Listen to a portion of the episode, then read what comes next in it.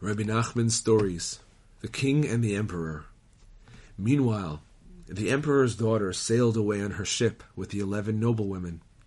When the noblewomen woke up, they continued playing their games, since they did not know that the ship had left port. Finally, they said to her, Let's go home.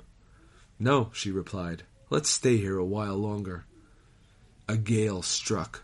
Let's go home, they insisted. The emperor's daughter informed them that the ship had already left port. Why did you do this? they demanded. She answered that she was afraid that the ship would break up in the storm. Her only choice was to untie it and spread sail. The emperor's daughter and the eleven noblewomen sailed the sea and played their musical instruments.